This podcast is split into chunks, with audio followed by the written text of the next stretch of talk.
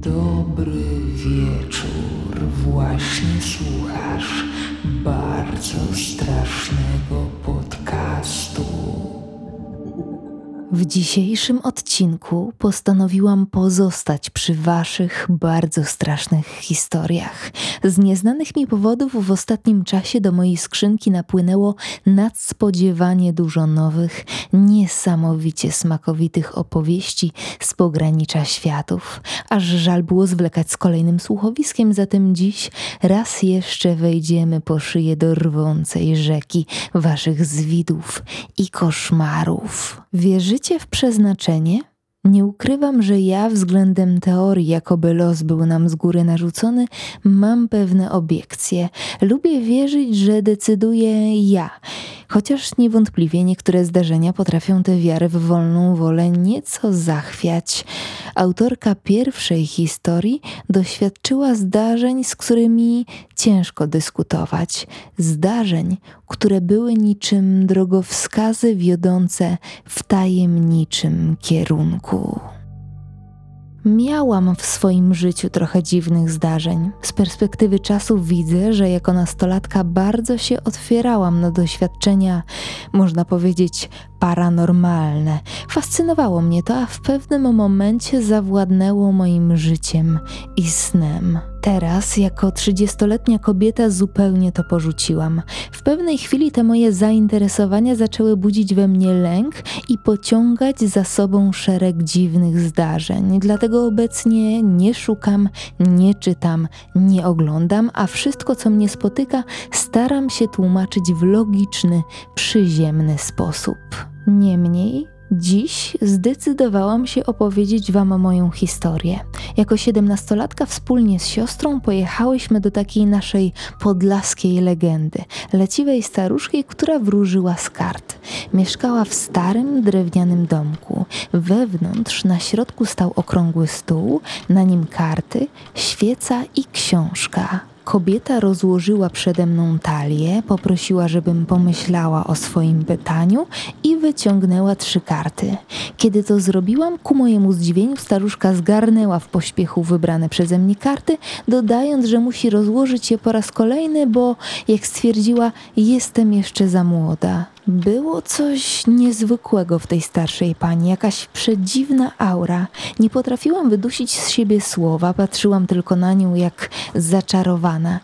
Nawet nie pamiętam do końca, co w rezultacie mi wywróżyła. Jedyne, co mocno zapadło mi w pamięć, to zdanie wypowiedziane przez nią na końcu, że teraz jestem dużo winna kartom. Myślałam, że chodzi o zapłatę, więc od razu zapytałam o cenę, ale ona odparła, że nie o pieniądze tu chodzi. Na tym spotkanie się skończyło. Jej słowa dźwięczały mi w głowie jeszcze bardzo długo.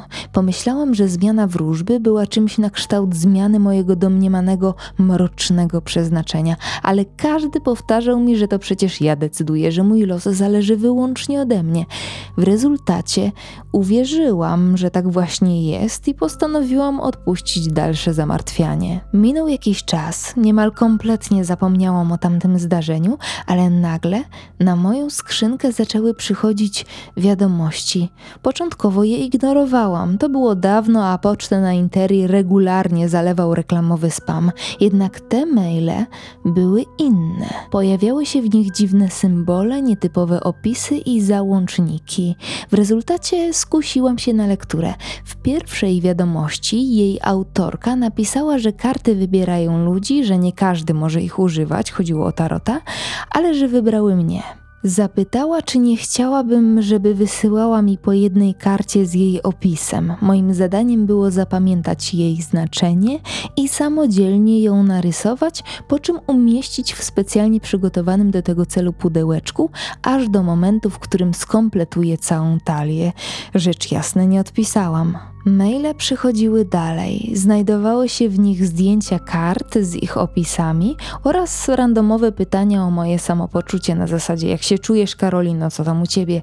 W końcu odpisałam pytając dlaczego w ogóle te wiadomości otrzymuję, ale ponownie usłyszałam dosyć mglistą informację, że karty mnie wybrały. Ta nietypowa korespondencja wreszcie dobiegła końca, a obecnie nie mam już do niej dostępu. Pewnego dnia pojechałam zwiedzać pałac w Kozłówce. Na koniec zajrzałam do sklepiku z pamiątkami, gdzie nabyłam przepiękne lusterko. Pani sprzedawczyni stwierdziła, że z racji niewielkiego ruchu dorzuci mi gratis. Podziękowałam, chociaż w pierwszej chwili zdążyłam jedynie zarejestrować, że to jakiś naszyjnik na rzemyku. Dopiero w aucie dostrzegłam, że na medaliku znajdował się symbol z pierwszej karty tarota wysłanej przez tajemniczego nadawcę. Do zawieszki dołączony był opis, wedle którego symbol ten reprezentuje przeznaczenie, a cztery pentagramy chronią właściciela talizmanu z czterech stron świata. Nie będę ukrywać, że niezwykle spodobała mi się ta aura tajemnicy i nosiłam ten podarunek aż do snu, który kompletnie mnie przeraził i z którego trudno było mi się wybudzić. Pamiętam, że nie mogłam złapać oddechu, coś naciskało mi na szyję. W rezultacie pozbyłam się naszyjnika, uprzedzając domysły słuchaczy, nie, nie pojawił się ponownie w tajemniczych okolicznościach. To jednak nie koniec. Wiele lat później, już jako studentka, byłam u kompletnie odjechanego lekarza, który miał mi pomóc z bólami głowy wynikającymi z napięcia w szyi. W pewnej chwili gość zaczął opowiadać mi o swoim dość koszmarnym wypadku samochodowym i zaprezentował bliznę na szyi spowodowaną przez łańcuszek, który podczas wypadku nieomal podciął mu gardło. Na koniec wspomniał, że dostrzega we mnie coś wyjątkowego i wyjął obcojęzyczną książkę, której tytuł dotyczył rozkładania swoich kart. To było jakieś 8 lat temu. Do dziś nie poszłam w te karty i z jakiegoś powodu nie mam zamiaru spłacać tarotowi długu, o którym wspomniała kobieta z początku mojej opowieści. Coś podpowiada mi, że to nie najlepszy pomysł. Jestem tylko ciekawa, czy moje mroczne przeznaczenie zmieniło kurs, czy może zapłata nadejdzie w najmniej spodziewanym momencie. A wy? Jak myślicie, czy życiem naszej bohaterki rządzi przypadek, czy jakaś tajemnicza moc próbuje połączyć ją z magicznym przeznaczeniem? Kto wie, może jeszcze kiedyś się tego dowiemy. Tymczasem zapraszam Was do kolejnej krótkiej opowiastki o pewnym starszym dżentelmenie, fotelu i zaświatach. Po śmierci dziadka babcia zaczęła spać w jego łóżku oraz przesiadywać w jego dotychczas ulubionym fotelu. Wielokrotnie opowiadała nam, że podczas oglądania telewizji, siedząc w tymże fotelu, czuła jego obecność. Raz wspomniała nawet, że zobaczyła jego cień za swoimi plecami, a dokładniej ujmując całą postać, stał za fotelem w charakterystycznej pozie, opierając się o framugę drzwi. W tamtym momencie zapomniała wręcz, że zmarł i zaczęła do niego mówić, nadal wpatrzona w ekran telewizora. Gdy chciała się odwrócić w jego stronę, postać rozpłynęła się w powietrzu. Podobną sytuację przeżyła moja ciocia córka dziadka. Również usiadła w fotelu i kątem oka zobaczyła cień za sobą. Szybko odwróciła się i przez sekundę widziała sylwetkę swojego taty, tuż za sobą. Pewnego dnia ciocia stwierdziła, że fotel jest za duży i zalega w pomieszczeniu. Zdecydowała się zabrać mebel do swojego mieszkania. Nazajutrz otrzymała telefon od babci informującej, że dziadek wyjątkowo nie pojawił się dzisiaj w jej śnie.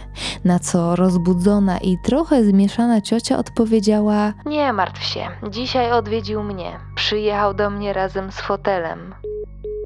Zawsze intrygowały mnie stare przedmioty, od porcelanowych lalek przez biżuterię i meble po ubrania z drugiej ręki. Ciężko było mi rozgryźć, czy rzecz, którą właśnie trzymam w dłoniach, ma swoją mroczną energię, a jeżeli nawet już tak mi się zdawało, to w głowę zachodziłam, czy nie jest to wyłącznie wynik mojego zamiłowania do horrorów i bujnej wyobraźni. Cóż, ciężko orzec. Nie ulega jednak wątpliwości, że przedmioty należące do naszych bliskich zmarłych zachowują ich cząstkę, nawet jeżeli nie wierzymy w życie po życiu. Przywołują określone wspomnienia, zapachy, dźwięki i obrazy, czasem na tyle wyraźne, że niemal dostrzegalne kątem oka późną wieczorową porą. Kolejna historia dotyczy proroczych snów. Mówiąc szczerze, te przytrafiały mi się bardzo rzadko, a nawet jeśli już się zdarzały, to ich treść była na tyle abstrakcyjna, że ciężko było rozszyfrować daną predykcję, i chyba w tym tkwi cała zagwostka co jest znakiem, a co intensywną pracą naszego mózgu, który pragnie odreagować męczący dzień. Autorka kolejnego maila z pewnością zna na to odpowiedź. Pierwsza historia dotyczy mojej babci. Opowiedziała mojej mamie sen, który przydarzył jej się pewnej nocy.